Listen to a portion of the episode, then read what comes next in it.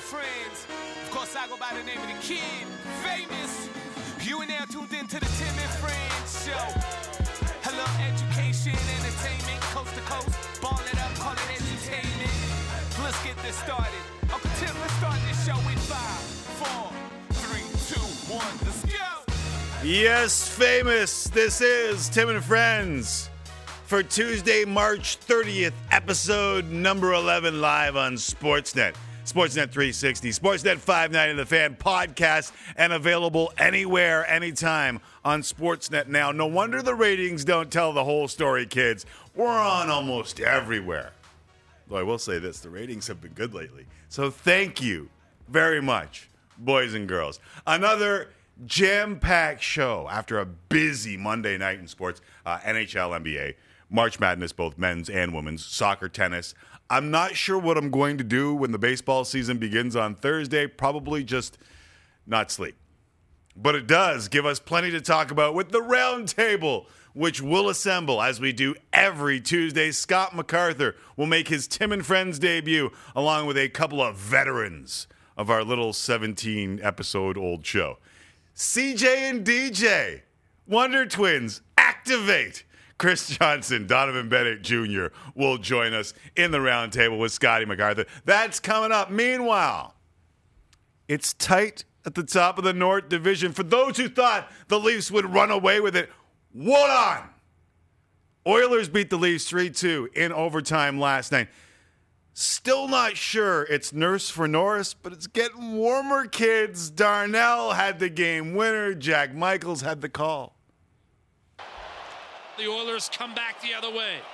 We're two all in overtime. McDavid centers Nurse for the win. He scores. Darnell Nurse wins the game for Edmonton. 3 2 in overtime. It was Edmonton's first win over Toronto in their last five meetings. I get it. But the Oilers are now just two points back of the Buds. Well, the Jets, just one point back after dominating the Flames in a 5 1 win last night. The newly formed line, Mark Scheifele, Nick Ehlers, Kyle Connor combining for just eight points in the game. Can't call Scheifele underrated anymore. Used to be my guy. The underrated marks, Stone and Scheifele. Well, Scheifele is top five in the league in scoring, feeling good in the peg. Cowtown, not so much. So many questions in Calgary right now. We will dive into that when Ryan Leslie joins me as my second hour contributor. The Flames and Canucks are both two points back of the Habs for fourth place, but just a second here. Montreal has six games in hand. And guess what, kids? Back in action tonight against the Oilers after a week off due to COVID protocol. We will see what the Habs look like as our own Eric Engels will join us live from Montreal later in the show to get us set. On the courts, several different ones. Been a rough month for the Raptors on the hard court. They are now 1 and 12 in March after losing to a Pistons team led by Hamidou Diallo, rookie Sadiq Bey, and Nick Saben Lee. The Raptors are 0 3 versus the Pistons, swept by Dwane Casey's team this season. Toronto remains 11th in the conference, two games back of the Bulls for the final play in spot in the East. But it seems like the losing is wearing on Nick Nurse and a team that has seemingly faced every obstacle this season, including the refs. Sorry. I don't know. You just you just can see a half step slow on on everything we're doing. Not quite enough lift on the finishes. Not quite enough lift on the jump shots, etc. Um, and it's hard if we're not if we're not um, playing with energy. It's going to be difficult. And we got we got we were we were trying. I don't. I know it doesn't doesn't look like it maybe, but those guys were trying to get moving. They just couldn't quite keep, keep caught up with them and and get out to shooters enough and and things like that. And then it just kind of piles up on you. Where do the Raptors go from here? Let's hope it's COVID legs and they can shake them out. Maybe make a little bit of a run here. If not, Bradley Beal. Hmm? Bradley Beal. Hmm? Name's been bandied about, kids. We'll talk NBA with ESPN's Brian Windhorst, one of the best insiders in the game later in the show. We'll ask him about Bradley Beal. Sticking with the basketball, the Elite Eight got underway in both the men's and women's NCAA tournaments yesterday. And the game of the night was between Baylor and UConn women's side. Crazy, eh, NCAA? Huh? The woman's showing out. Huskies freshman sensation Paige Becker, Becker, excuse me, scored 28 points in a two-point UConn win as the program advanced to their 13th straight Final Four. However, lost a wee bit because the game ended in controversy after a late no call and pretty obvious foul on Baylor's DiJonai Carrington. And I'm not sure if Baylor coach Kim Mulkey was more upset about the call or having to wear her mask during the Zoom press conference. Kim?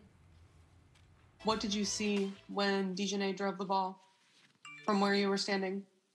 What did you see? I was surprised they didn't call a foul. Then write it like that. You don't need a quote from me. I've got still shots and video from two angles. One kid hits her in the face, and one kid hits her on the elbow. I'm gonna bring. Uh, I'm gonna. I'd like to bring Jesse uh, Rubinoff into this conversation right now. Jesse, more annoying, uh, the person who's constantly fidgeting with their mask, or the person who just wears the mask under the nose as if they don't know what you're supposed to be protecting. It's under the nose and it's not even close. Oh yeah. Yeah, because what are you doing if you Yeah. wear it under your nose? You're not I- helping anybody. Yeah, the, the under the nose is kind of ignorant, but I do. I will say the person fidgeting with their mask is really annoying. At least me. they're trying to figure it out, though. You think so, or are they just like, just leave it alone? It's not really that uncomfortable. That's a good look for you. You think Rest so? You know what? My wife just said I never look better. Two more games tonight: Texas, South Carolina, Louisville, and Stanford. If South Carolina wins all four in the Final Four, we'll have a Canadian. All right, I'm done because I don't want to disrespect what I'm saying here. But wearing, although I don't think I'm disrespecting them, my glasses are all over the place. Trying to wear a mask on national TV, radio doesn't care. All right. Speaking of Canadian women, shout out the Canuck women. Big win for Bianca Andreescu last night in Miami. Arguably her biggest match since returning from injury. Andreescu ra- rallied from a set down to beat two time major champion Garbine Muguruza. 3-6-6-3-6-2 and had one of the shots of the tournament to set up a crucial break in the third set.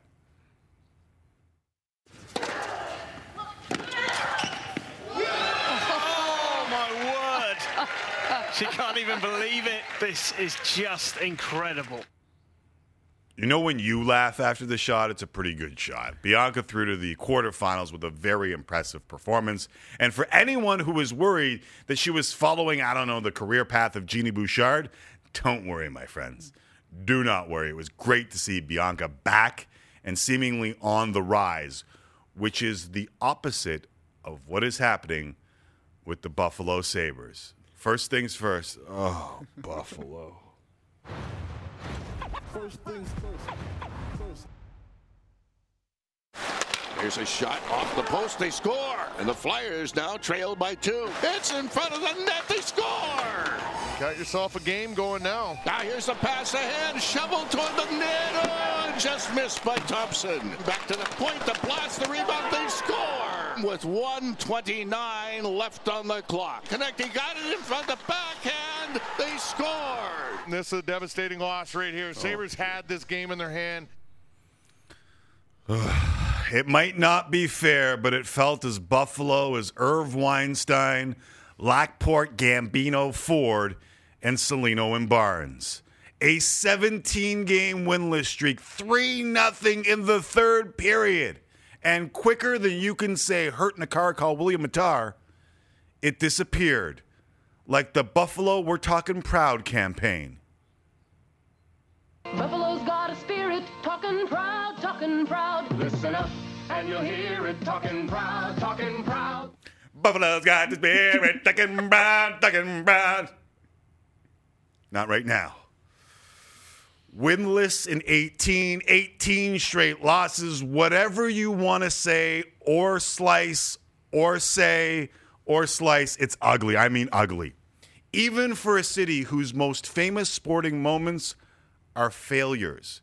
Brett Hull skating the crease, the K gun, Jim Kelly, Marv Levy, Bills now known as the Four Falls of Buffalo. I mean, even amongst that, this one stings. Think of it this way in 2015, the Sabres tanked for Connor McDavid. I mean, they tanked. They finished with 54 points. They were 14 back of anyone else in the Eastern Conference. They had a minus 113 goal differential, 52 worse than anyone else in the East, or 11 worse than Arizona, who also sucked. This year, they're on an 82 game pace of 41 points. 41! The goal differential, if they played all 82 on pace, minus 123. I mean, what in the good name of Rene Robert are we talking about here? Somebody check on Dwayne from Grand Island. For those who don't remember Dwayne, this was from a year ago, one year ago, on WGR, Buffalo Sports Radio. It, it's so mind-boggling how we've fallen this far. And I don't need a Jerry Jones type of owner. Like, I need an owner who's going to answer to the fans. Like, what is going on? Like, what are we doing? Have they ever sucked the passion out of you like they have me? I've dedicated my life to hockey because of this team. Like, I can't do it anymore, man. I don't need a damn camera in front of Terry Pegula every single day. But address our concerns. Be there when, when, when you screw up. Answer for the mistakes. Be accountable. It's just been mediocrity. It's it's almost worse than the Bills drought. Like what the hell is going on? Like I'm sick of it, Bulldog. I'm sick of it. I'm sorry. I'll hang up and listen. I'm sorry. the all hang up and listen at the end is classic. If the sky was falling one year ago, what the hell was happening last night? Or the last 18 games for that matter. It must feel like 1996 when the sky, or at least the scoreboard, literally fell. I mean, there's no need for Dwayne. His place has been taken by the actual players on the team, like Brandon Montour after last night's loss. I think this is the definition of exacerbated. It's embarrassing. I know, you know this whole stretch is embarrassing, but if you, especially tonight, like that's any team in the NHL. I don't care who you are. That's that's you know that's a win. You got to win a hockey game. It's been 18 games. Like find a way. Like that's all, that's all I could tell you guys. I mean, exasperated, intensely irritated, and frustrated. This once proud franchise that produced everything from the vaunted French Connection, Gilbert Perreault, Rick Martin, Richard Martin, and Rene Robert to the wonderful Danny Gare and his bucket from Millard Chuck to Howard Chuck, back to Millard Chuck, over to Howard Chuck, over to Andrew Chuck, Felino to Falala LaFontaine and Mayday, Mayday, May the great Rick Jeanneret watching that third period, whatever the hell that was, transpire. Rick Jeanneret and their fans, oh, their fans. They're passionate fans. These Sabres need to find the intestinal fortitude to overcome whatever the hell ails them and do it for some of the most passionate fans in all of sports. Don't ask me. Just ask our friend Mark Miller.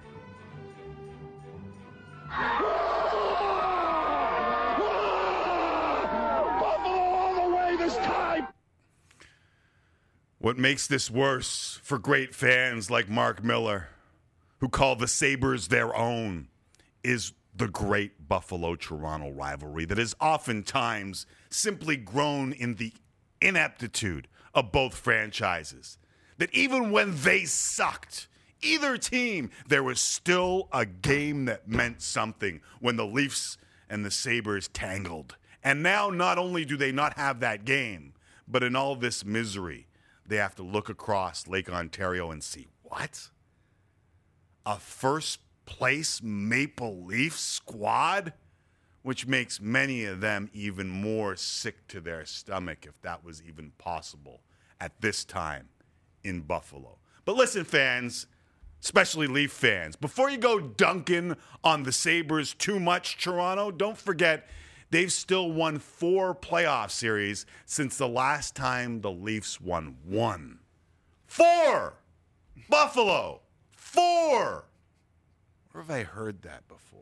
We're for Buffalo. It's 11 o'clock. Now, from Western New York's news leader, this is News for Buffalo Update with Rich Newberg, Brian Blessing on sports, and Maria Gennaro with the weather. And a good evening to you. First things first.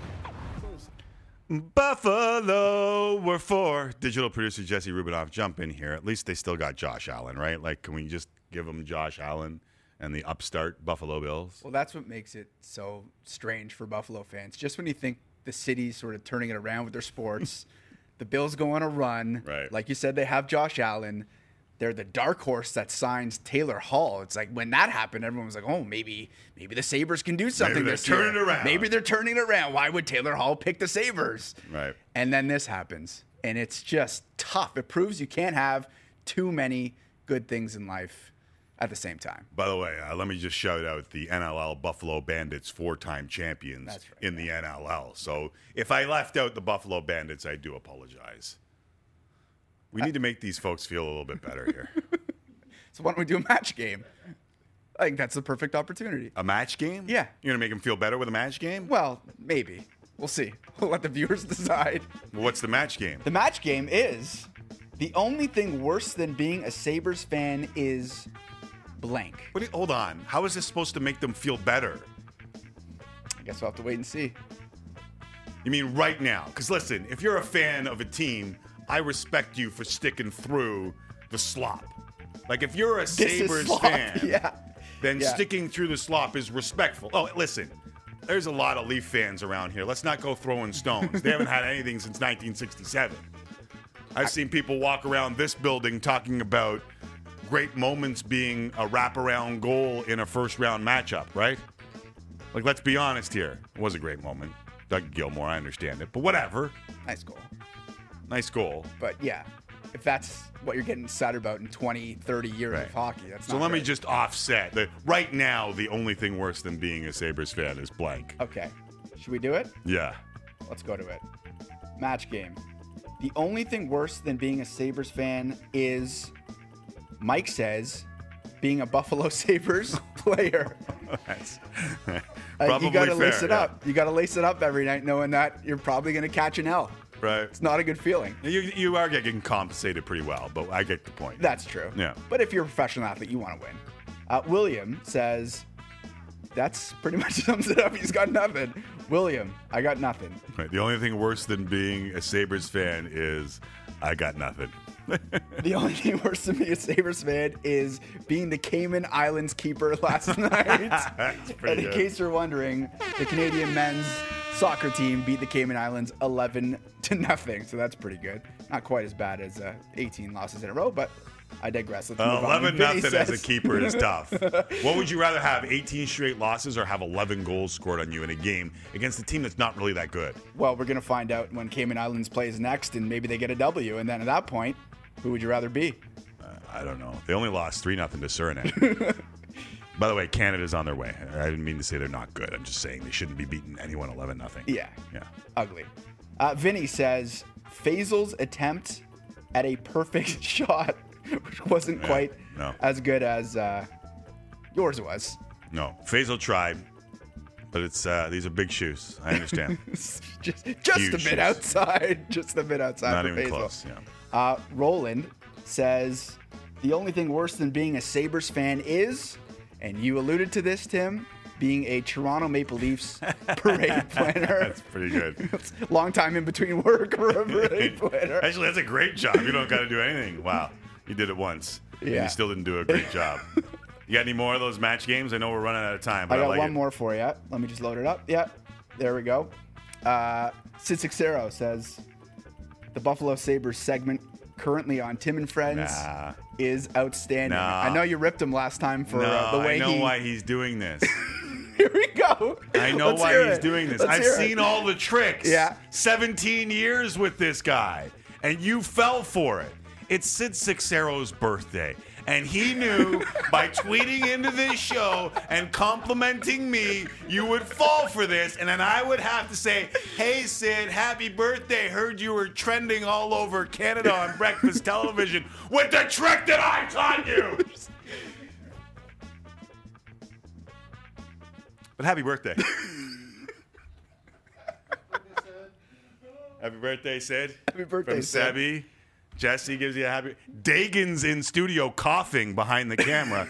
Don't get too close, please, Dagan. First time in studio. Uh, Dagan. There he is. Yeah, waving. I said don't yeah. get too close.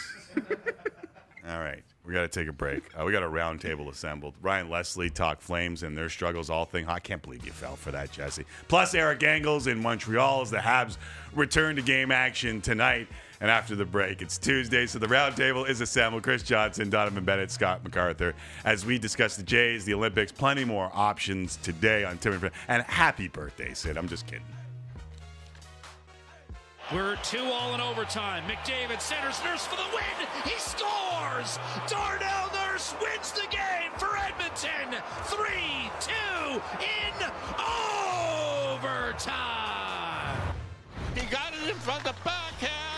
They score. This is the devastating loss right here. Oh. Sabres had this game in their hand. It's embarrassing. I know, you know this whole stretch is embarrassing, but any team in the NHL, I don't care who you are, that's that's you know that's a win. Oh my word! She can't even believe it. This is just incredible. It's just like everybody's screaming out to you, Tim and friends. right. Rah! Villain. Watch out.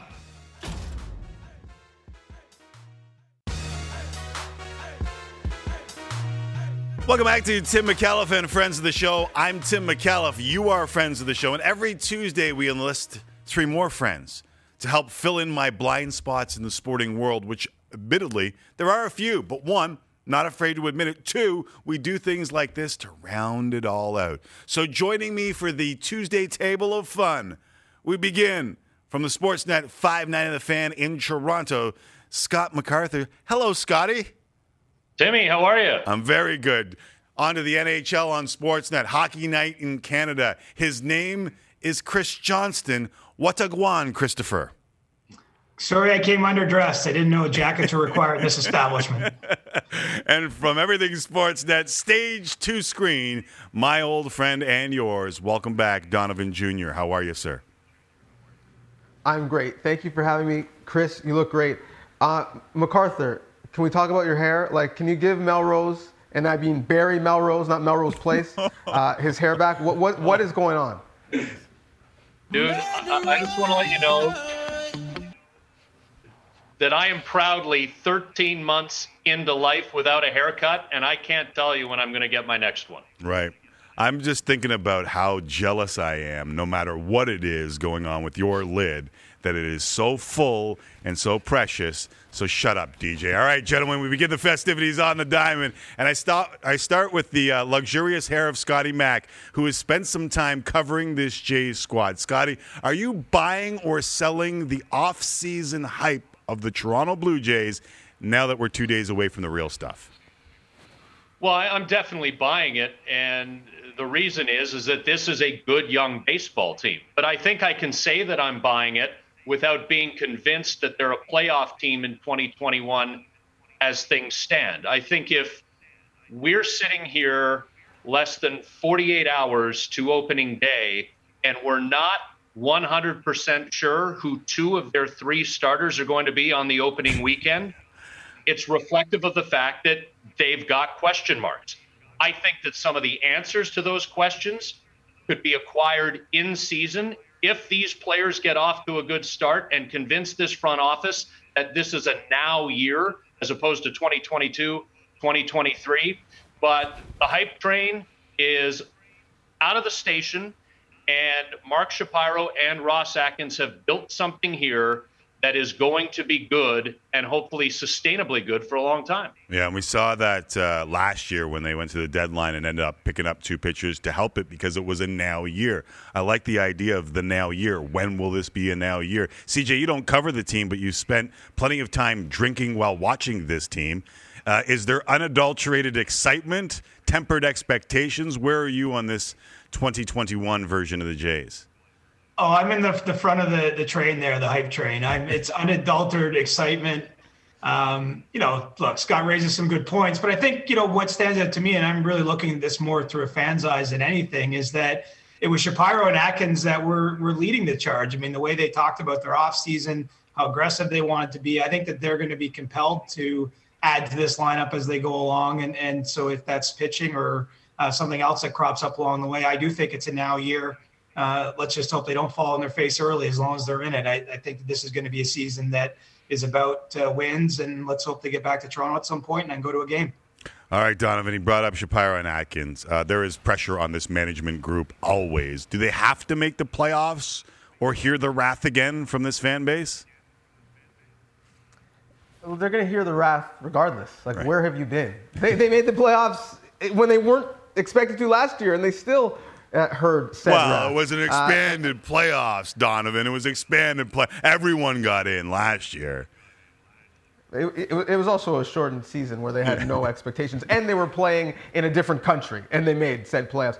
And here's the thing: I think the expectations are are fine, but they should be tempered because just look around Major League Baseball. Like he, without sin, cast the first stone. I'm not sure if that analogy is correct. The point is, all rosters at this time are somewhat flawed. There is no perfect roster. So, given health, which is a question for everybody, yeah, I think just being interesting in July if they are going to come back to Toronto after the third homestand, I think that alone would be a win.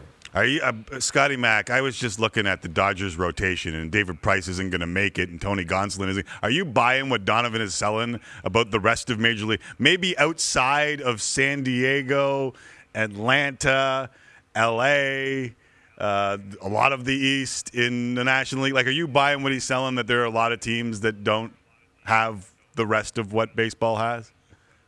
Well, I, I, yes, I do. I mean, and by the way, if you're a baseball nerd, you're going to be staying up way past your bedtime a lot this year to watch those Dodgers and Padres games. I think, though, and we're going to see this play out. You know, Tampa Bay has invented or brought back so many things that have changed the game in the last decade and a half, whether it was bringing Lou Boudreau's shift back into play 15 or so years ago with Joe Maddon, essentially creating the opener five or six years ago. Now that's a big thing. Like I'd peg the over under at about 11 and a half for guys who throw the first baseball of a game yeah. for the Blue Jays and a lot of other teams this year. So we're going to see the wheel reinvented. Don't envision starting pitchers each and every day as being six plus inning guys. Hyunjin Ryu is going to have to be. Hopefully, Robbie Ray or Steven Matz, and I underline the word hopefully, can be that. But you're going to see openers. You're going to see what I've come to term as chunk guys. Maybe three innings out of your so-called starter, like three innings out of your middle guy before Chunk you guy. get to your fireballers late. Like it, it the game is going to look a lot different this year because of last year. You have to get through 162 games and maintain the health of your arms. Yeah, you, you keep hearing the term stretching guys out. Like the entire Major League Baseball is going to be stretched out as compared to last year. And you're right on that. It's it, the way people cover those patches is going to be really interesting to watch this year. Uh, CJ, who are you most excited about on this Jays roster? Ooh. It's got to be Springer, you know, and and I don't know if he's starting in the first game or not because uh, he's been injured here at the end of spring training. But you know, probably him or or Vladdy. You know, I, I think th- this feels like the year that uh, Vladdy Guerrero is going to have his breakout. Uh, I would think, and you know, it's not just about weight loss for me. I just think that you know he's at that that stage where he's got a couple seasons under his belt. Uh, he's played, uh, you know, almost 200 games in the major leagues, and and you know he had a big spring, and so you know, I, I could see him finally kind of realizing the hype that that accompanied his arrival in the league. And then, you know, anytime you, you sign a big free agent, that's that's someone I'm looking to see as well in Springer.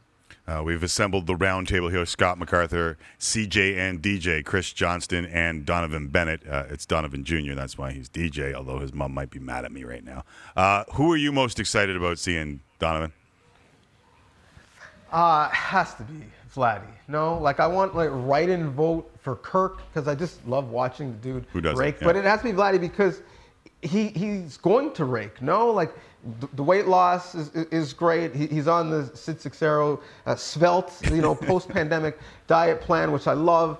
But also, we're not talking about what position he's going to be playing and and him scooping things. Like just concentrate on being a bat in the middle of that lineup, a lineup that gives him more protection, and even defensively, he, he's got you know a captain of the defense right beside him um, that's going to help him as well. So I, I think if not now, then when are we going to see the huge breakout from Vladdy? Yeah, I think a lot of people are waiting for that one. All right, last one from all three uh, predictions. Where do they end up in the East? I'll start with you, Scotty.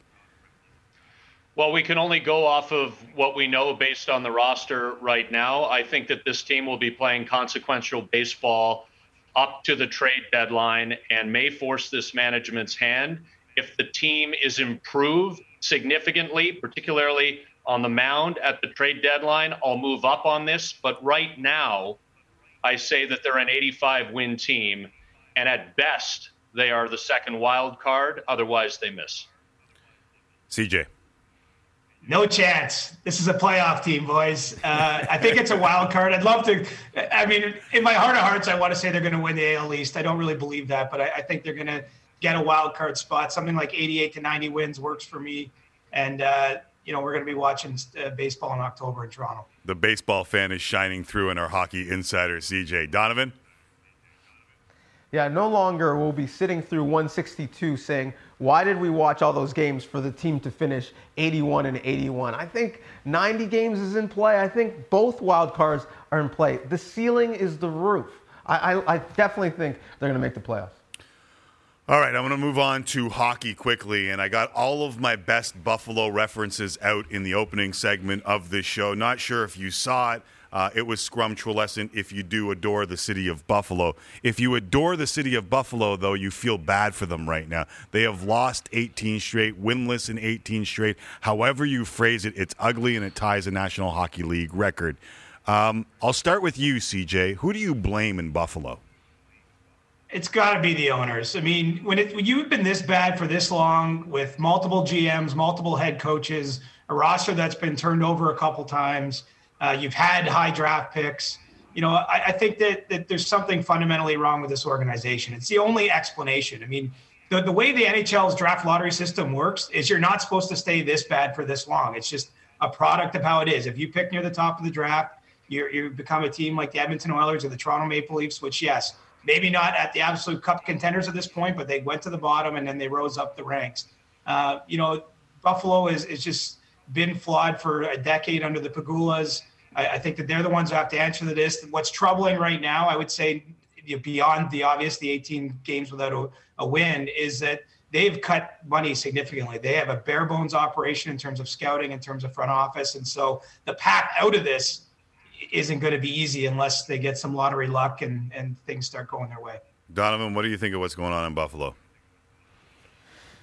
CJ's right, man. It, it falls at the feet of uh, Terry and Kim Pegula. Like, I think what we're learning is how difficult it is to win and set up shop for sustained success in the National Hockey League. Just look at the other team they own in the city, the Bills. You get one position right in that sport, you have a you have a shot, you have a chance. This, they, like Jack Eichel, we can debate on whether or not he's worth the money or whether they got that right, but he's certainly a great player, and they still are not close to being successful. So yeah, I think it's the ownership, no question. Scotty. Like I, I just I always find the ownership conversation amazing. There are two teams in the state of New York, or four teams actually. Who owns the Sabres? The Pegulas. Who owns the Bills? The Pegulas. Who owns the New York Knicks? James Dolan. Who owns the New York Rangers? James Dolan. But you equate the Knicks with Dolan, but not so much with the Rangers. Like he's just omnipresent over that franchise. The Pegulas are getting love for the Bills, hate for the Sabres, and it has to be them at this point because who else, when you look around, has been there long enough to blame? The current general manager, Kevin Adams, former Leaf, didn't even sign Jeff Skinner to that terrible contract, and we all knew it was awful at the time it was signed. He was coming off one really good contract year. And I think the question, as I'll just digress and divert a little bit, for teams who might acquire Sabres players here leading up to the April 12th trade deadline Mhm. is how do you properly assess who and what they are at this Yeah. point playing for that organization? without a doubt. Um, it's so bad right now in Buffalo that we introduced a match game earlier in the show that says the only thing worse than being a Sabres fan is blank. It's trending top 10 in Canada right now behind Happy Birthday, Sid Seixeiro. I don't know if that's still trending, but it was trending this morning. Jesse Rubinoff, try and make our three roundtable guests laugh with three answers to the match game. Oof, Challenge. The pressure. The pressure. Okay. I'll give you some time if you'd like in order to find your three best at this moment. Okay. Your time has elapsed. Okay, I got it. I got it. Okay, so let's start with uh, Give what us the, the three. actual match Hold game on. is. We need, yeah, give the match Yeah. game, and then we're gonna get the three guys, and we're gonna see if you can make them laugh. Okay, perfect. Oof, the pressure. All right, match game. The only thing worse than being a Sabres fan is blank. Let's start with Jacques, who says having Carter Hart as your number one goalie. Ooh. That, that, that just hurts. I don't No know if laugh, that. Yeah, I don't no know if it's a laugh. That hurts. Okay, why don't we move on then? Okay. Let's try from Darcy. Uh, the only thing worse than being a Sabres fan is being the captain of the Ever Given, which has now been freed from the Suez Canal. So I don't know if they're still uh, feeling bad about being the captain of the ship because they're free now, but they were Yeah. having a rough go there. For a The little uh, the gift that goes along with it makes it. And uh, Melissa, the only thing worse than being a Sabres fan is Prince William being named the sexiest bald man alive. That's just offensive because Tell him again. we got Timmy in here. Prince William being named the sexiest bald man alive. Donovan, you seem to be Better like put some respect on. Better put some respect on Alvin Williams' name right now. yeah, Alvin Williams is up there. I will tell you that right now. All right, time for a break. Uh, got a couple chuckles out of that, but we might have to do more. When we come back, are we going to have an Olympics this year? We'll discuss it with the roundtable next here on Tim and Friends who have gathered. Thank you, gentlemen. Appreciate it. Hang on. Break time.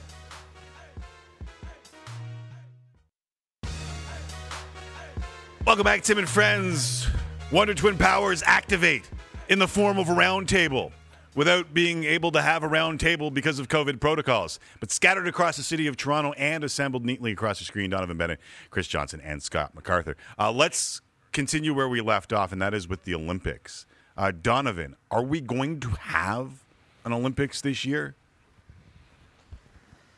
Oh, I mean, we had a March Madness NCAA tournament, so I kind of feel like there is so much money at stake that even without fans in stands, NBC's got to broadcast something this summer.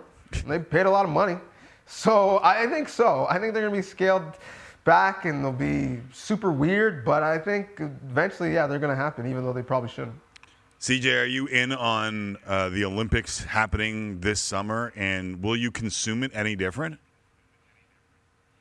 Oh, good question. But the second one, I, I do think they're going to happen. I'm with Donovan. I mean, how do you not have them at this point? Every other sport has found a way to be played in, in a compromised or different way. You know, it's going to be different, I think, from a viewing experience. I, I'm way over sports without fans. I understand why it has to happen. It's not a public health shot, but it's just, you know, having gone to a lot of the, the NHL games without fans in the building, it just kind of eats at your soul a little bit if you love what sports are all about. And to me, the Olympics is part of the spectacle is just the, the excitement around them, and that will be different. But uh, I'll watch it because it's the Olympics, and I think that they'll be on in July and August because everyone else has found a way to do it, and there's a lot of financial reasons to, to get it done. Is there a, is there some sort of juxtaposition here that we're all put in, Scotty, where you want to see athletes who have been building to this moment now for five years of their life, and what we know is probably not the right thing to do? I, I suppose so, but I mean, we can't sit here and pretend that anything that has gone on in the sports world over the last almost 13 months Fair now point. has been in the best interests of human health. Right. And so this is a this is a money game, this, for some of these athletes, is a once in a lifetime opportunity. Uh, they do deserve the opportunity to be on the world stage. They put their lives, their their souls into this. Uh, but we got to be real about it. It is about the dollars, and the dollars speak. We've seen it across all of the North American and European professional sports leagues. Uh, let's just hope that there is no massive outbreak within whatever the Olympic Village is, because we know that COVID can spread really, really quickly. And I think there'd be no greater embarrassment on top of a health concern of this virus getting in to the athletes community in the middle of these games. I mean, by the time they actually take place, it'll be interesting to see how many of the athletes are actually vaccinated before they head to Let's Tokyo. But uh, I felt like at the start of that, Not with if the they're money, from Canada. yeah, yeah, they'll have to wait Everywhere a else, though. couple more months. Don't worry. Um, I felt like I was going to give you the Tony Reali extra points there at the top there, uh, Scotty Mack. Uh, let's talk about the NFL because you brought up money at the end there, and a story that is breaking today. Uh, Roger Goodell, 17 regular season games, has been approved. It feels like a nice pandemic push.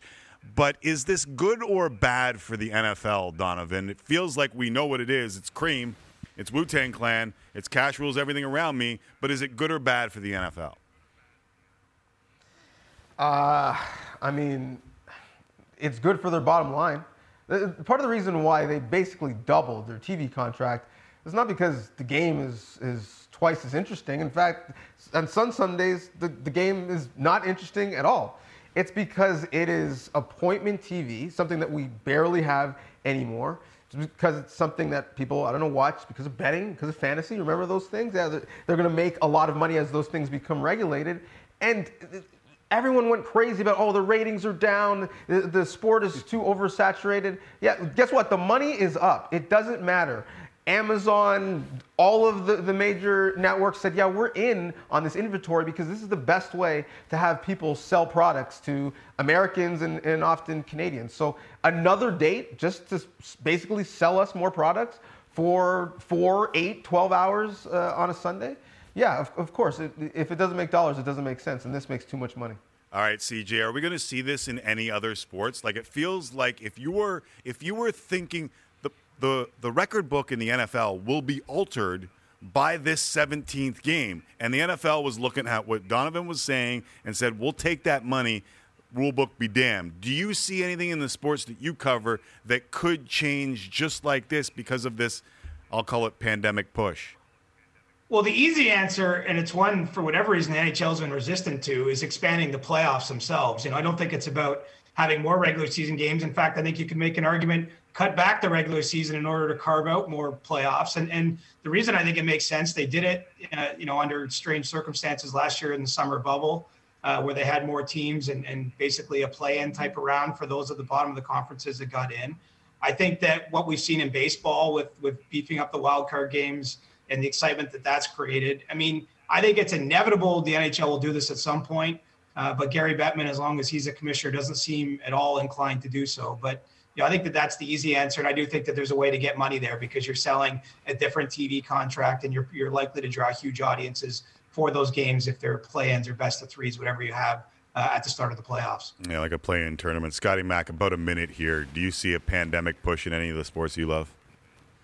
Well, I think baseball will collectively bargain an expansion of the number of teams in the playoffs. And like we've only got 30 seconds here, Timmy, so I'm not going to get into all the other impending issues with the upcoming labor negotiation of baseball. Yeah. But I do think one of the things that will come from that is that you will see more than five teams in each league make the playoffs whenever it is baseball be- begins in 2022 and beyond. Uh, boys, this was fun. It flew by. Can't, I'm not even wearing a watch, but it flew by. Uh, Donovan Bennett, Chris Johnston, Scott MacArthur, appreciate your time. Thank you for assembling for the roundtable. Thanks, Timmy. There are uh, my guys joining me here on the roundtable. That's right, kids. Uh, the roundtable is here, and I think that every answer had to do with money. I think that's where we're at in 2021. People trying to recoup major money.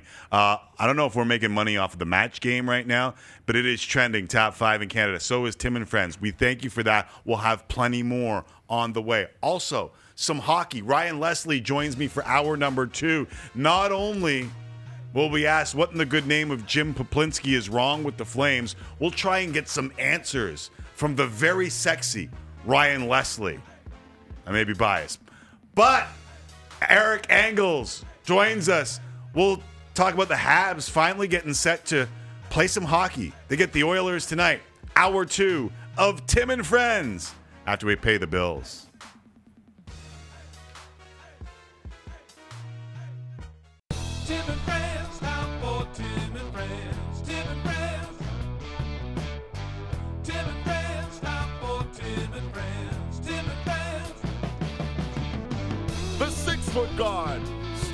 Senator O'Connor. Ladies and gentlemen, your second favorite Timmy, give it up for Tim McCallum. Still need to ask Mark Strong who the first favorite Timmy is. So many answers. Mine is uh, touchdown Timmy Biakabutuka, uh, former Michigan running back. Thank you, Sheepdogs. Thank you, Mark Strong. Coming up, hour number two, we will dive into some NBA talk. Brian Windhorst will join me. Plus, Ryan Leslie for the hour. We'll talk about the Calgary Flames, their issues, where they go next in Calgary. Plus, rehash the Leafs and Oilers from last night. And speaking of those Oilers, they are right back at it in Montreal tonight. That's right. The Habs are playing hockey, kids. Their first game in 10 days after their COVID shutdown. They now start a stretch 25 games in 42 days to end the regular season. Joel Armia is still on the COVID list, while Tyler Toffoli is still recovering from a lower body injury.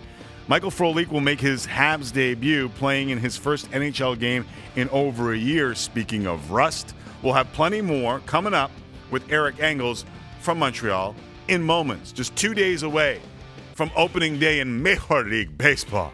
Shi Davidi reporting today that George Springer is progressing well from his oblique strain, but remains unlikely for opening day, saying the Jays will make a last dis- dis- last minute decision on an IL stint. Got it good and since you understood, I hope I got it too. Meanwhile, the Jays announced that they will extend their Dunedin homestay through their third homestand and the end of May, which I think we all expected. Also, shifting home start games and times back to 7 p.m. Eastern on weeknights and 3 p.m., 7 p.m. on Saturdays.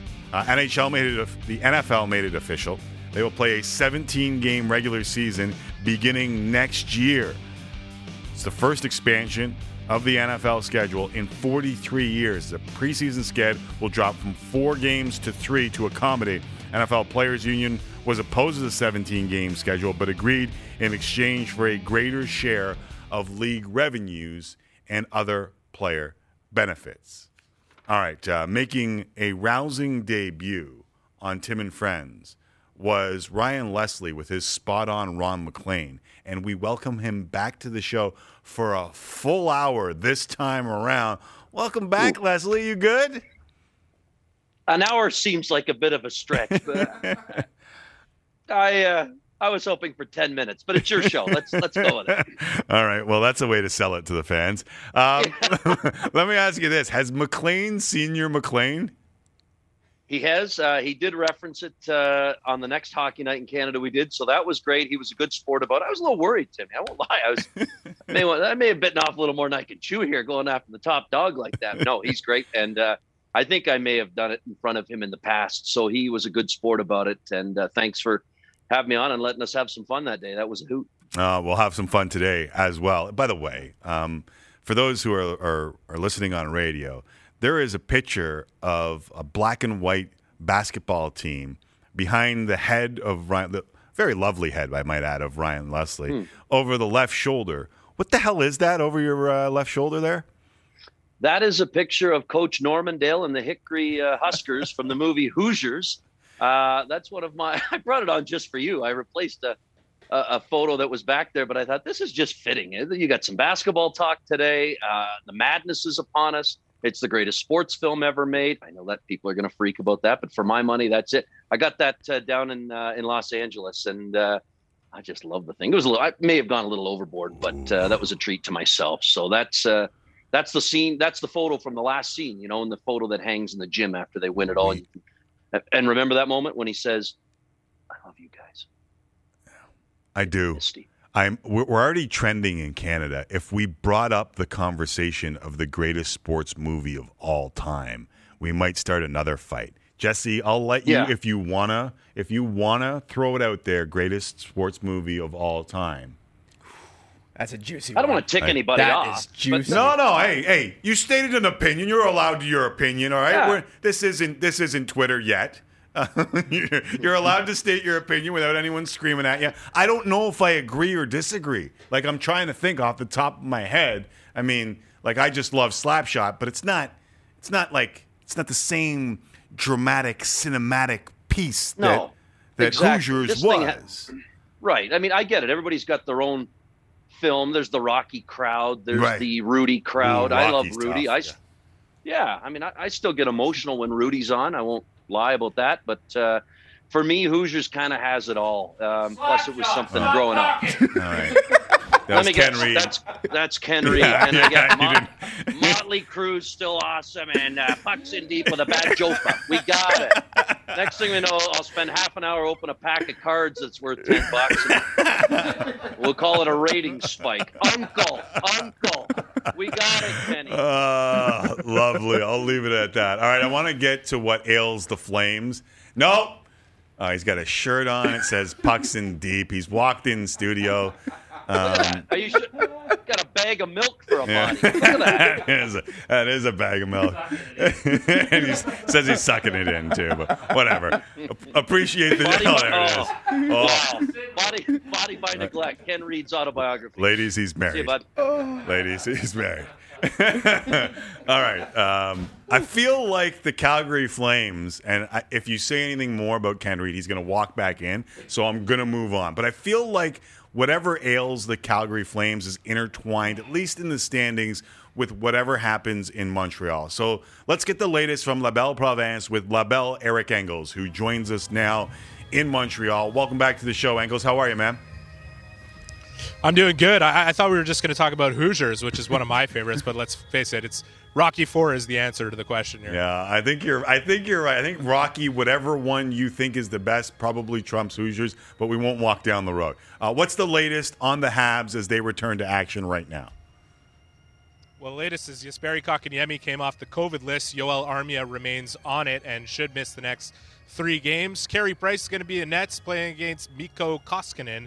And uh, we're going to see if Shea Weber benefited from some rest because he's going to have to play against Connor McDavid and Leon Draisaitl, and that is a formidable duo to face.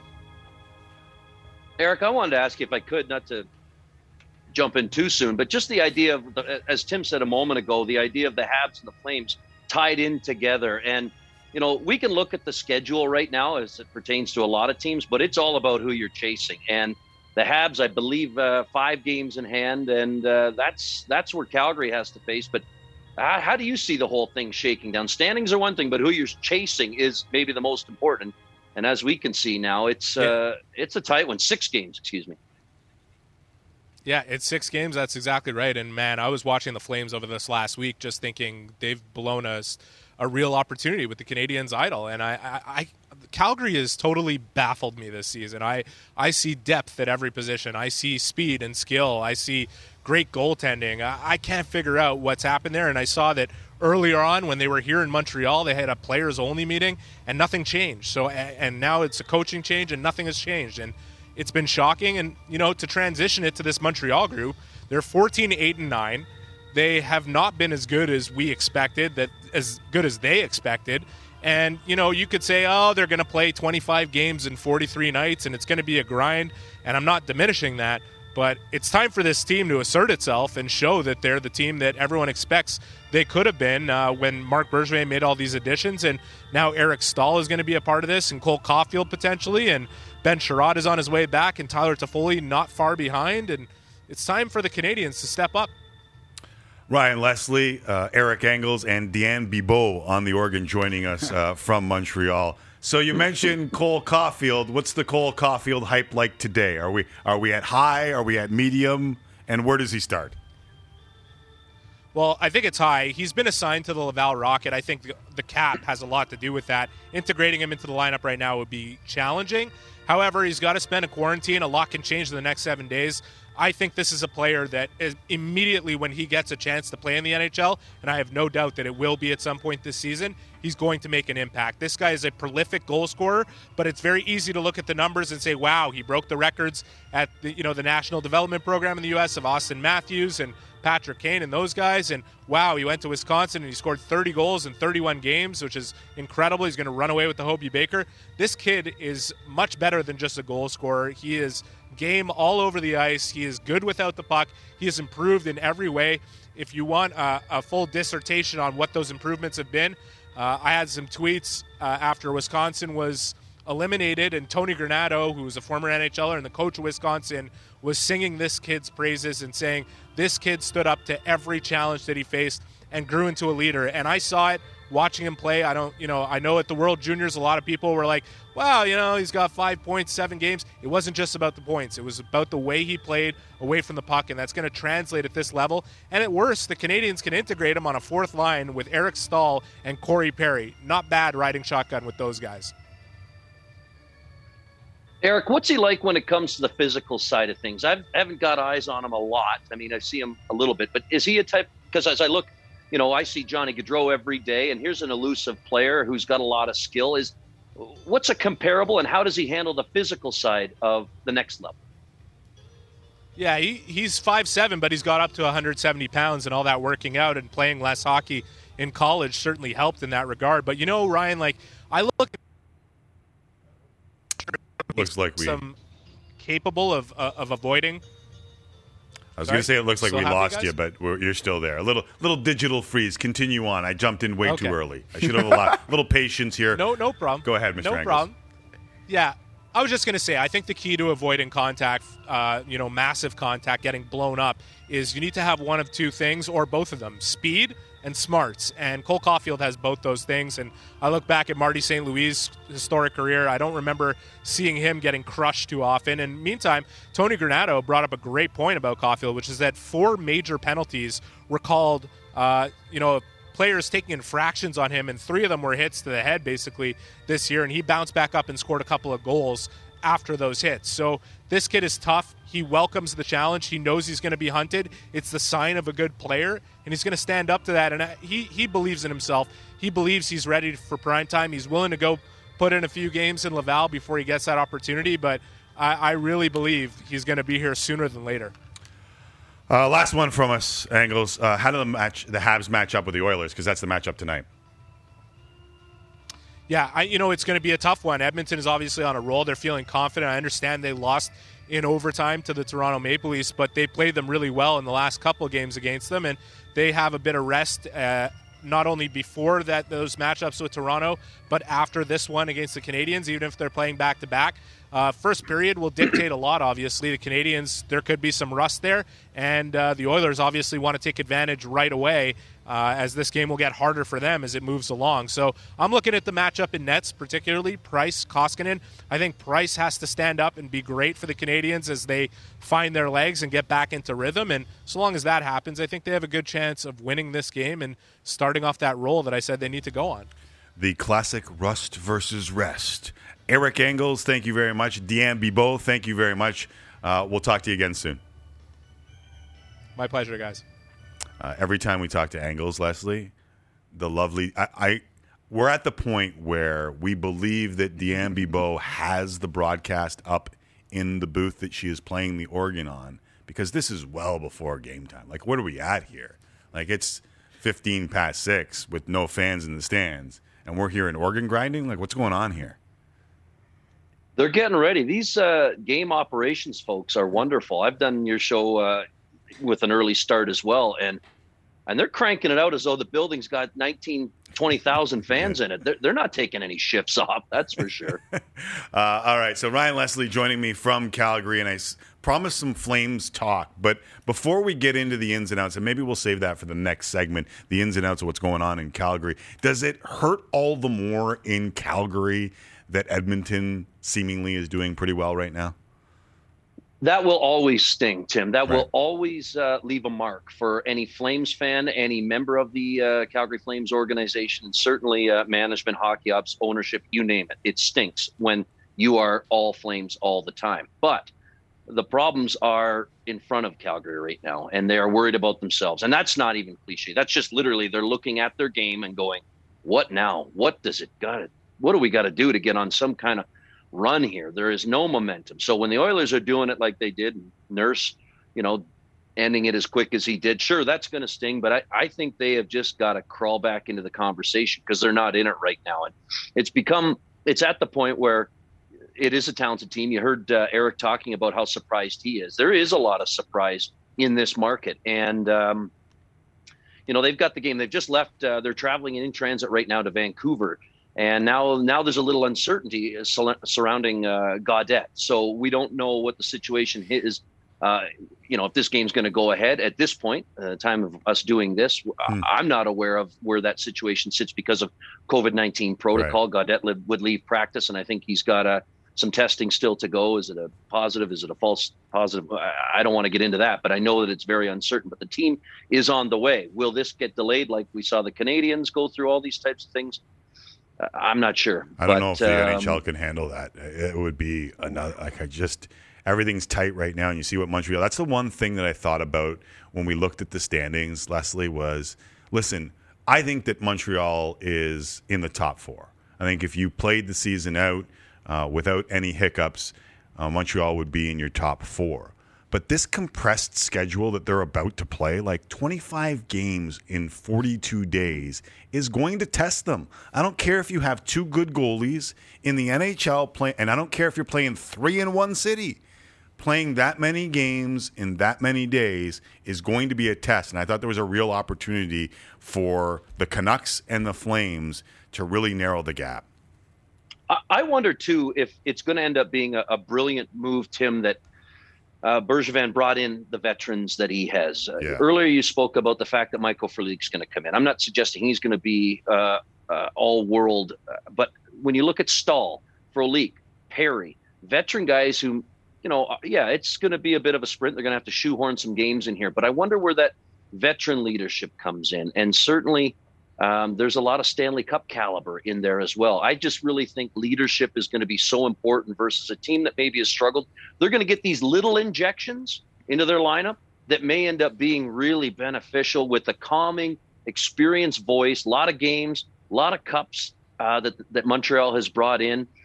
Uh, Edmundson, we could go Perry, we could go all around, but uh, there's a lot of guys there that um, bring a, a touch of experience, uh, a winning pedigree, and I wonder if that will be a difference to keeping them in that position because there's a lot of work to do for those teams that are on the outside looking in. It's Montreal's to lose, really. All right, Leslie, that's the first 10 minutes. Uh, we've got about, eh, give or take, 40 more here before we let you go.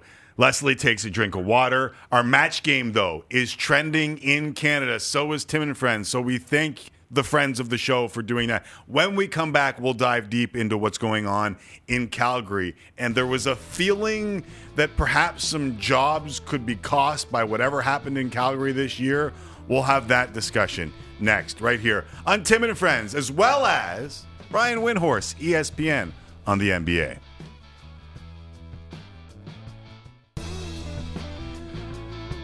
Timothy McAuliffe, Ryan Leslie, and Jesse Rubinoff looming large with a match game that is trending in Canada. We will get to that, but I promised some Calgary Flames talk, and I know those out west, Ryan, hate when you tease some talk about their teams and then you just talk about the Leafs, and we're not going to do that here. We don't do that on this show. So let me ask you this because going into the season, it felt like the success of this team this year put a couple of jobs and the future maybe of this group on the line. Does it still feel that way, even though it cost a coach his job? Um, I think that there's a real there's a real feeling that yes, things better turn around quick. Um, what you hear publicly And I think what you hear internally, depending on where you go, are probably the same. But I, I think that there's a sense that this thing better turn around. And I don't know necessarily if it's about Daryl better get this group into a playoff position. But, you know, this is a group that's had a lot of coaches. This is a group that um, has had a lot of expectations. And this is a group that has underperformed. And um, I think Brad Treliving has given this group every opportunity to dig out themselves. He's brought in some help. You want to get tougher? We got tougher. You want to bring in some skill? We got you some skill. You want some free agents? Okay, that didn't work out. Let's try and make a trade. There's been all sorts of situations. Guess what we need? We need a goalie. You got a goalie. Uh, right. It's just been one of those things that the players, I think, when you talk to them, still can't figure out why it is. I, I have had some conversations with some of them, um, and it's just been we don't know if we think it's going to be easier, if we think that, you know, we're because of the 107 point season a couple years ago that we expect, but we have to do something differently because we're not getting it done. So there's there's an understanding. They, they certainly know they're underperforming and underachieving. I'm not sure they figured out on the ice how to get it done. I think there was some turbulence early on about maybe getting everybody on the same page and Mm-hmm. I think they hammered through that. And I think now it's like, really? I, I thought we I thought we figured some of our issues out. And now it's right where they are. And it's it's not been good. Uh, Daryl will tell you that he's been impressed with certain things that uh, since he's come on board that he's been able to help clean up. Right. But it has not translated into a winning streak. Um, they are below 500 with him behind the bench, but he is a proven coach. My question is: Is he the coach that can get this group to respond? You know, in Los Angeles, Tim, he had some big bodies. He had some big boys before they started winning. Yep. Uh, they also had a lot of skill to go along with the size, and uh, and it seemed to work. His style seemed to work. The offense came down, but those careers, he was able to help turn them into champions. And I just, I'm curious to see how this plays out if the fit is there. Daryl's a good coach. This is a good team. Can it work together? It's uh, it's interesting that you bring up the big bodies because I still have enough homies in Calgary who say uh, this question has already been bandied about at least in public. But do you think that the organization is questioning if they can win with Johnny Gaudreau as their best player? I know it's a tough one. Yeah, that's a tough one. I think Johnny Gaudreau is uh, the most skilled player on this team. I, I also don't hang this on him in any way, shape, or form.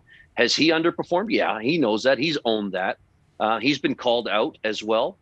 But um, this is a group thing. This isn't a one player thing. And this is a group that everybody is below their own standard. And I think that's the key word, Tim. I'm not going to avoid your question, but there isn't a standard right now of excellence that is set. They may all think they have an idea of what it is and what it takes, but I don't know as though it's been clearly defined. The identity is still not there. So when you look at Johnny Gaudreau, um, I don't know how this thing unfolds. He has been nothing but fantastic for this team, this community, and this fan base.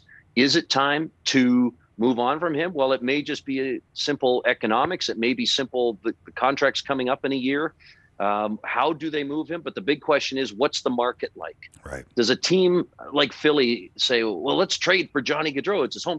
I don't know if they need to trade for him. I don't know if they feel they need to trade for him. I, I don't know where the, you know, given the fact that his contract is going to be up anyhow in a year, or maybe Calgary jumps in and re-signs him. That's certainly a conversation that's being had. There are all kinds of situations and scenarios that are playing out, but Tim, the market will dictate it either way. Him staying, him going. I don't blame any of this on one player. Certainly not Johnny Gaudreau, who's been really solid, but will also tell you that uh, he has to be better.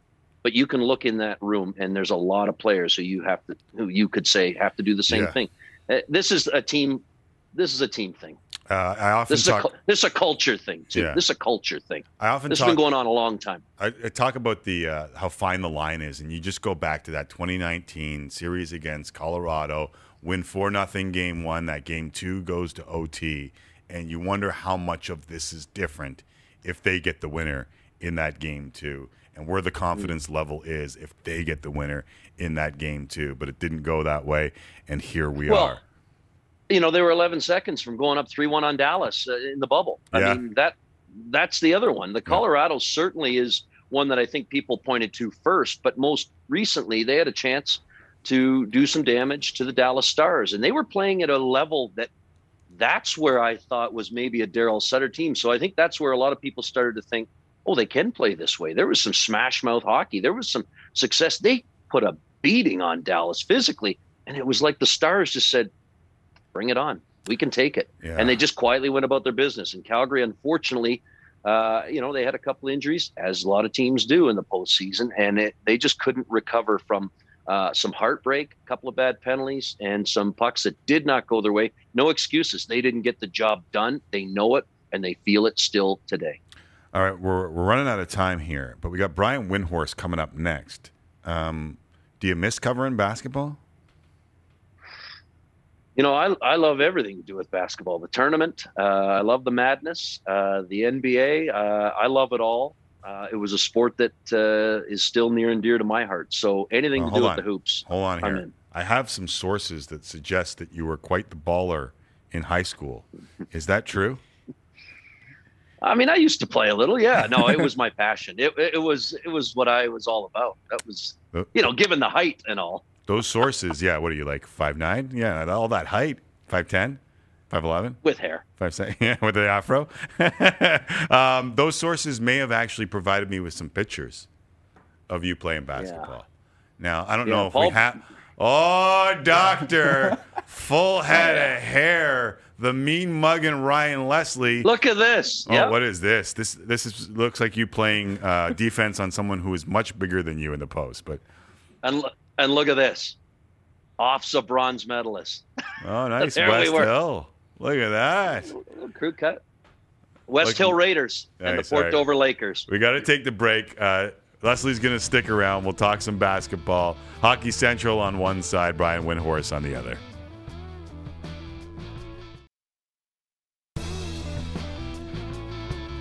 Tim and Friends includes Ryan Leslie, who apparently, just like Jim Jones, is balling. West Hill, that's Owen Sound, not Scarborough, right?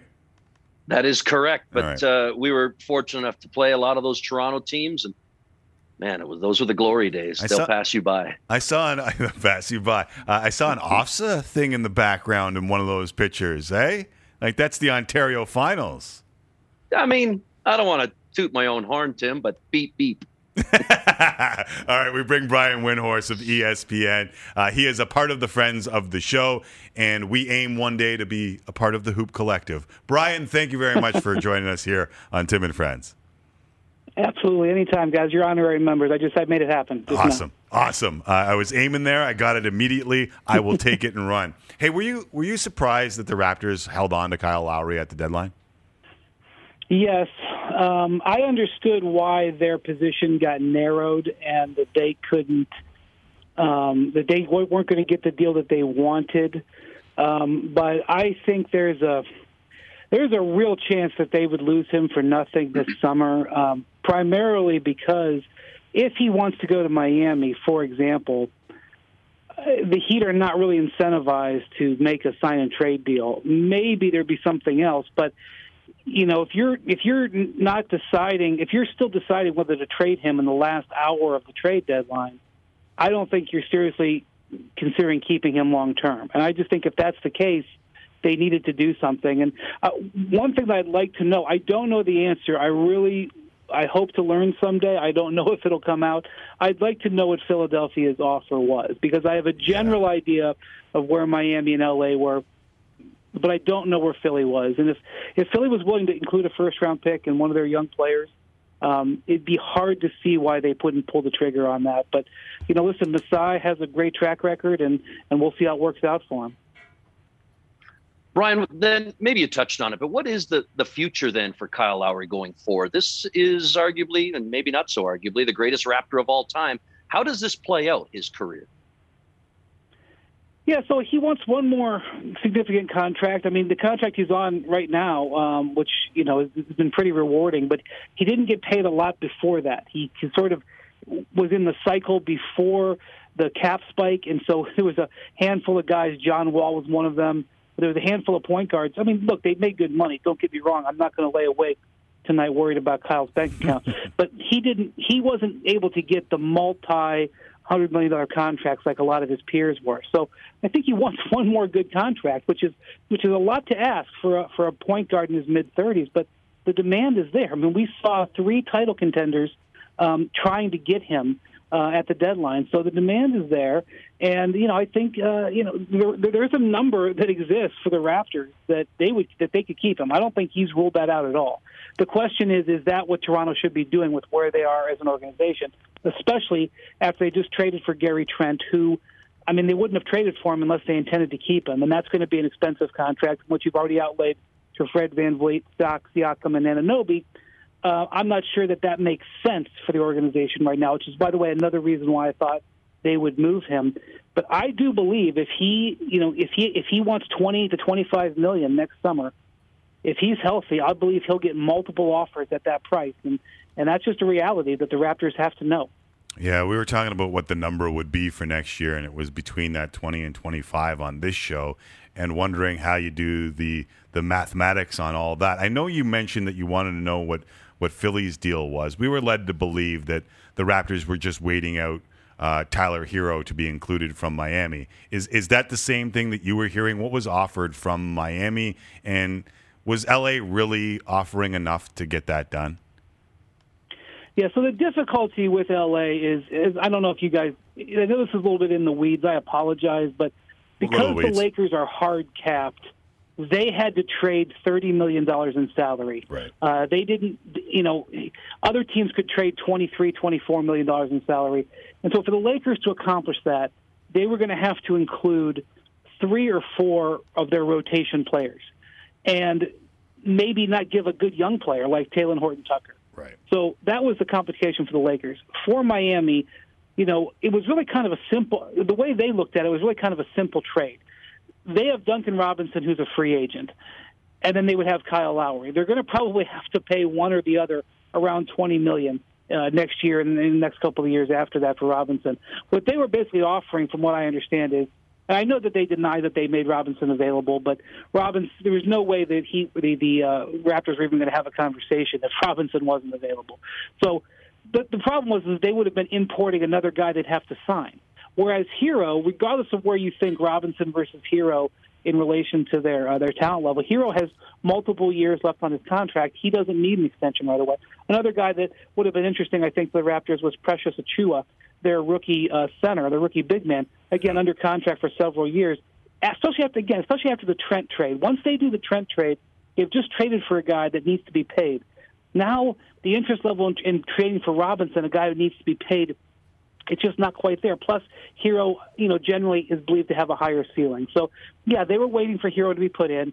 He never got put in, and I, I think the Heat felt comfortable with the way it played out. Did they want um, Kyle? Yes, they did, but they didn't want to give up Herro.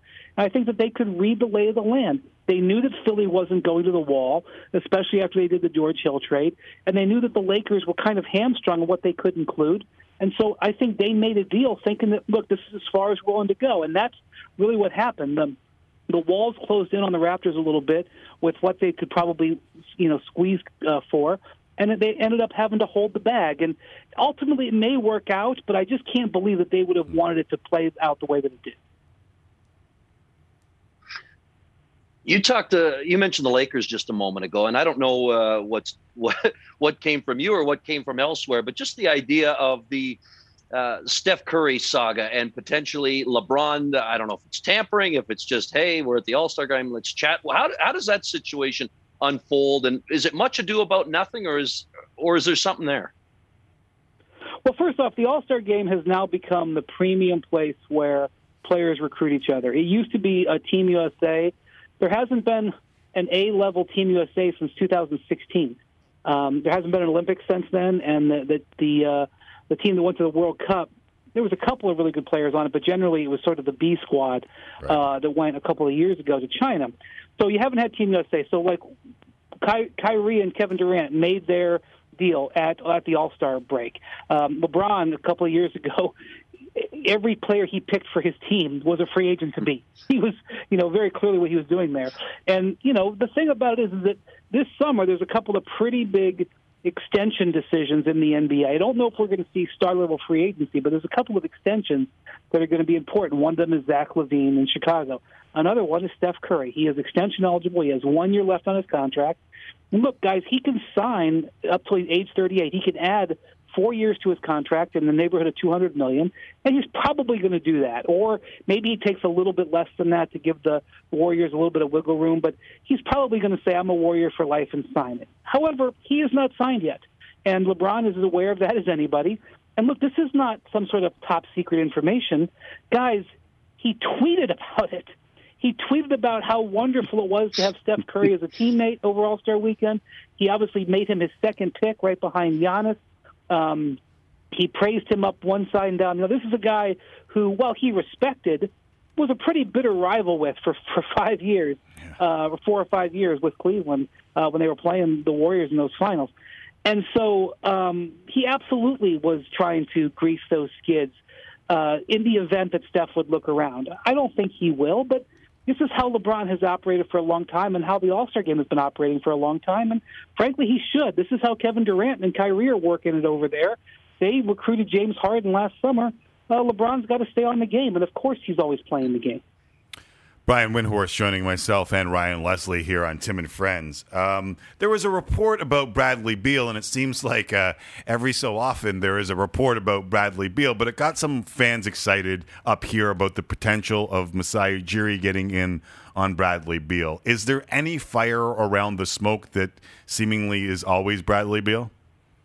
Zero. Okay. There is zero uh, smoke around it. Um, you know, there is a belief that Bradley Beal at some point is going to going to examine his options, and you know, with one year left on his contract, that pressure is going to start this summer. He does. He also has the opportunity to extend. He could extend his contract there in Washington and say this is where I want to be, and maybe he will. Um, but a lot of the, you know, the, you know, there's definitely teams out there that are like, look, we're we're preparing for a star player to be available. We're going to hoard some draft picks, etc. And Bradley Beal is, uh, is a name that's on their lips. It doesn't mean that it'll be him, but um, I, you know, really, I, I know that there's been some teams that have been really excited about trading for him, but to my knowledge, he has never been available, and he has not asked to be available.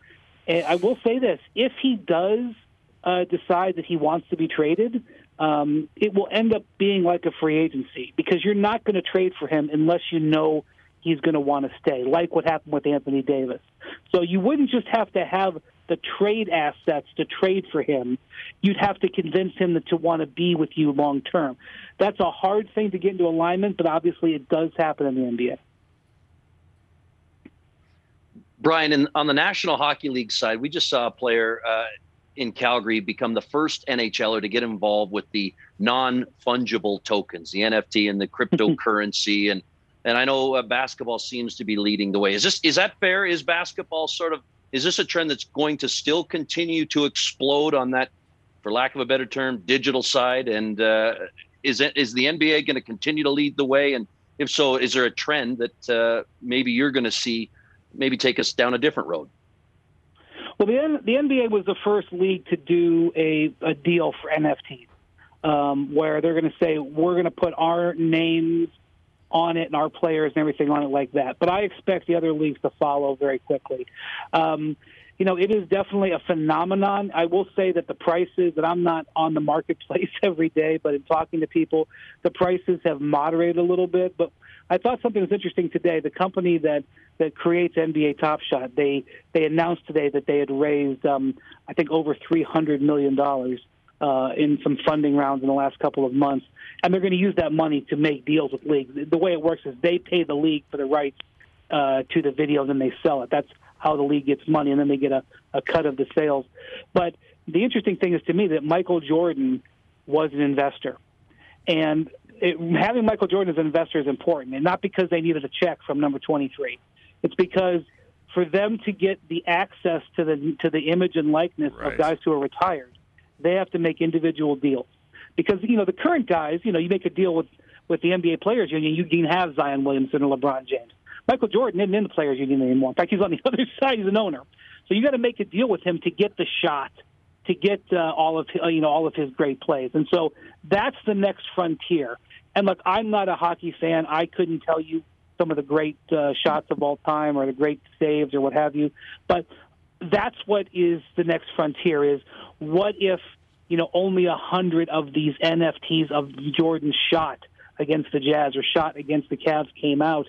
That's where you could see things start to go for seven figures and and so that's the next frontier and also the idea that you could play games with these where you could collect your top shots and yes you know they exist in digital form but you could actually you, you, yours could play against mine in some sort of game with stakes on the line that's also coming to, to make this more interesting Yeah, that's that's another one. Uh, if I'm Brian Russell, I buy up all of the packs early for Jordan.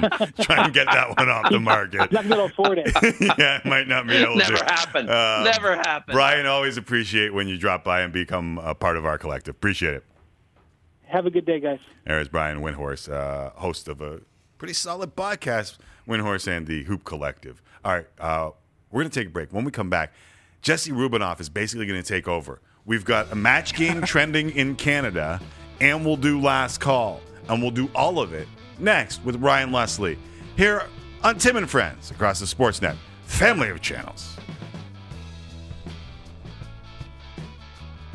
Tim McAuliffe and the friends are Jesse Rubinoff and Ryan Leslie. And you know that music means one thing, Mr. Leslie. We're closing out the match game with Mr. Rubinoff. The only thing worse than being a Sabres fan right now is blank. That was our match game. Very exciting stuff. The only thing worse than being a Sabres fan is blank. Joe says the Filipino diving team. An old classic. It's a he tagged Seixeiro on it again on his birthday. Seixeiro just getting massive shout outs by Jesse here. I don't know what's going on. I think there's some been He some sort of appreciated it though. He sent out this tweet. Thanks for the birthday shout out on air, guys. All right, I got it. I Let's move on with the understand, match yeah. game. Uh, Kim says the only thing worse than being a Sabres fan is the Toronto Maple Leafs losing to a Zamboni driver. That's And- solid. Yeah. Those on the radio, David Ayres putting his stick up in the air. Ellen says the only thing worse than being a Sabres fan is finding a winning lottery ticket one day too late. So I didn't know that that was a thing, but apparently you have a year to redeem a winning lottery ticket. So if you find a lottery ticket that's winning after the year, That'd be the worst thing ever. you're thing out ever. of luck. That, that's That's that's, literally bad. That's literally the worst among the worst things ever. Well, depending on how much you win, it could be a five dollar ticket, but Oh, that's not what I'm talking. yeah, yeah. I guess you're right. I was talking about a couple million, but whatever. Moving I guess there are worse things too. Now that I think about it, I should probably take that back. I will. There are worse things. Yeah. yeah. Like, for example, Tyler said being an Oilers fan in the 2010s before McDavid. But now they're blessed with McDavid, so. Nah, take it easy. You were the city of champions for a while. Michael says being Scott Norwood. The little Buffalo connection, wide right. Yeah, what do you think about that one, Mr. Leslie? That one has to sting for everybody in Buffalo and outside because, uh, you know, it's been tough sledding for the Sabres, but I'm not sure uh, there's a one single name that maybe says Buffalo quite like Scott Norwood. Is there? I you, you are right. I mean, and especially in that connotation, right? Like you, as soon as you say Scott Norwood, you get the like, oh, oh. I mean, it hurt. It still hurts. Yeah, Cellino and Barnes is close, but I think Scott Norwood is is number one. Uh, Jesse, why don't we uh, wrap up the match game, kill the music, and move on to? I mean, you're just dominating this segment. Well, thank you to everyone for all the responses. There are a lot of good ones in Match Game. We had it trending earlier. So, big day for Match Game and also a big day for Last Call. Uh, the Sharks. Erik Karlsson. we hope. We hope. Yep. yeah, we'll let the viewers decide again. Uh, he had a big night against the Wild Monday. Karlsson had his first two goal game in the regular season in more than three years and ended a marathon shootout with a slap shot. a lot of people were talking about Karlsson's clapper after the game. Tim, what did you make of it? Uh, there's there's levels to this. First off, Leslie, uh, correct me if I'm wrong here, but if you take a clapper from the hash marks in any one of your ball hockey games growing up, you're immediately kicked out of the game. Correct? It's probably why I did it. Just get into their grill early. But But, uh, yeah, no, I, you know what? Hey, I don't think goalies, the, the goalie uh, fraternity is too pleased with it. But I'd say, who cares? Bring it. You know why he did it? Like, for, there's the layers on this one are amazing. First off, Ryan Hartman went before him in the shootout, and Ryan Hartman moved in and did the exact same thing. So this was before Karlsson's clapper in the shootout. Hartman moved in, slapper from the top hash marks, missed the net. So the immediate shot after was Karlsson, and I think it was a bit of a bleep you. In fact, if you look at his face after he took the slap shot, there was like a yeah, I'm going to do that. And you know what? After the game, he still had the attitude because after the game, he was asked about whether or not this was his best game ever. Here's how he responded. this is like pure G from Erik Karlsson. Eric, is that the best offensive game you've ever had? Uh, two goals and essentially a hat trick when the game winner in the uh, shootout. Not even close. Watch that on repeat. Amazing. The app, the Apple sells it. That's just baller. Yeah. I, I think if you replay the goal, he had the apple in his hand at that point too, or maybe in his mouth. But it, that, that was pure confidence. That Oh, yeah. was as good as it gets. I, I too have watched that at 10, 15, 20 times. I had someone uh, I had someone say to me earlier today, uh, offside to eat an apple in public because of the noise the apple makes. Agree or disagree? Disagree. I think we need more fruit uh, in these Zoom calls. Uh, underrated. It really drives the point home and uh, makes uh, any reporter feel about this big uh, when they ask, uh, you know, a, a- softball like that and it just gets hit right out of the park. Looks like a nice honey crisp. right, right in the teeth. that poor reporter. And I've been there. I, I- you know, I remember asking Joe Thornton, speaking of San Jose years ago. I was in a bad camera position, and I had to ask him a question in the playoffs. Game seven, they hadn't done much offensively, and I said, uh, "I got to ask the first question to get Joe to look towards our camera." And I said, "Joe, how confident are you that you can find some offense here in Game seven? He looked. He looked at everybody. Everybody in hockey was there, and he goes, "Who the f is this guy?" And walked away. I've been there. I've been there. It hurts. No apple though. No, apple. No, apple. Next time. How do you like them apples? Next time. Uh, moving on with last call. Buccaneers head coach Bruce Arians made good on his promise to get a tattoo if the Bucs won the Super Bowl. The 68-year-old Arians posted a photo of his new ink on Twitter today. Ryan, should there be a cutoff age for getting a tattoo? I used to think yes when uh, when I was younger. No, I say go all in. I'm one of the freaks that still doesn't have one, if you can imagine. But I say no. If you feel uh, artsy, if you feel there's something important, and you're older and you don't care anymore, all in. It just suits Arians. Yeah. He's that guy. And he said he would do it, and he's following through for his team. Who cares? He's that guy. Yeah. Like, have you ever heard him speak? He's that guy. It'll if there was a guy oh, to yeah. get a yeah. I guess it looked like it was on his arm. I'm sure he'll be uh, rocking it when the camera's on him. He's gonna make sure everybody knows that he's got I- that tattoo. I knew I'd get on the fat, sidelines. and I didn't want to get a tattoo my entire life because I knew at one point the one that I wanted to get on my pectoral would be around my belly button later. and I got with the breast to prove it right now.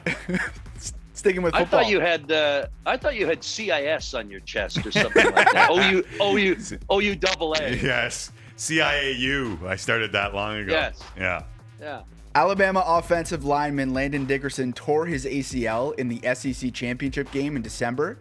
But just over three months later, he was doing cartwheels today in the background of an interview with quarterback Mac Jones at Bama's Pro Day. Tim, how many cartwheels can you do when fully healthy? Uh, I'm going to be honest with you. I'm not a cartwheel guy. I'm more of a round off guy. I think cartwheels are for big men who can't do round offs. Uh, so I'm going to say right now, my cartwheels are limited, and I would be more of a round off guy and do the full. You know what I'm talking about here, Leslie? Like you go ass over tea Yeah. kettle, straight yeah. on. Uh, at this age, nobody needs to see us do either. I I think it's That's what they're trying probably to do. here. embarrassing. Yeah. Yeah. That is exactly what they're trying to do. They're trying to get one of us to do a cartwheel right now. And let me just tell you right now, Not Six- happening. Seixeiro no longer works here. We tried. We tried our best. Yeah. we tried That's our the guy who would have done it. Yeah. Well, we got one more uh, for you guys. After tonight, the Final Four will be set in both the men's and women's NCAA tournaments. On the men's side, the Los Angeles teams UCLA and USC will both be looking to knock off number one seeds Michigan and Gonzaga. This question's for both of you. Who's got the best shot to pull off an upset? Uh, since we're almost done here, I'll just say UCLA because my boy Mick Cronin, another one of the brethren, Leslie, the bald brethren, will say they got the Keep it best tight. shot to do it. Keep it tight. I, I think I'm kind of with you. There's some momentum uh, with UCLA going there, and I love Michigan and Gonzaga, but I think UCLA is going to have some noise to say. Hey, man, great job. For Ryan Leslie, Jesse Rubinoff, I'm Tim Micallef. Talk to you tomorrow.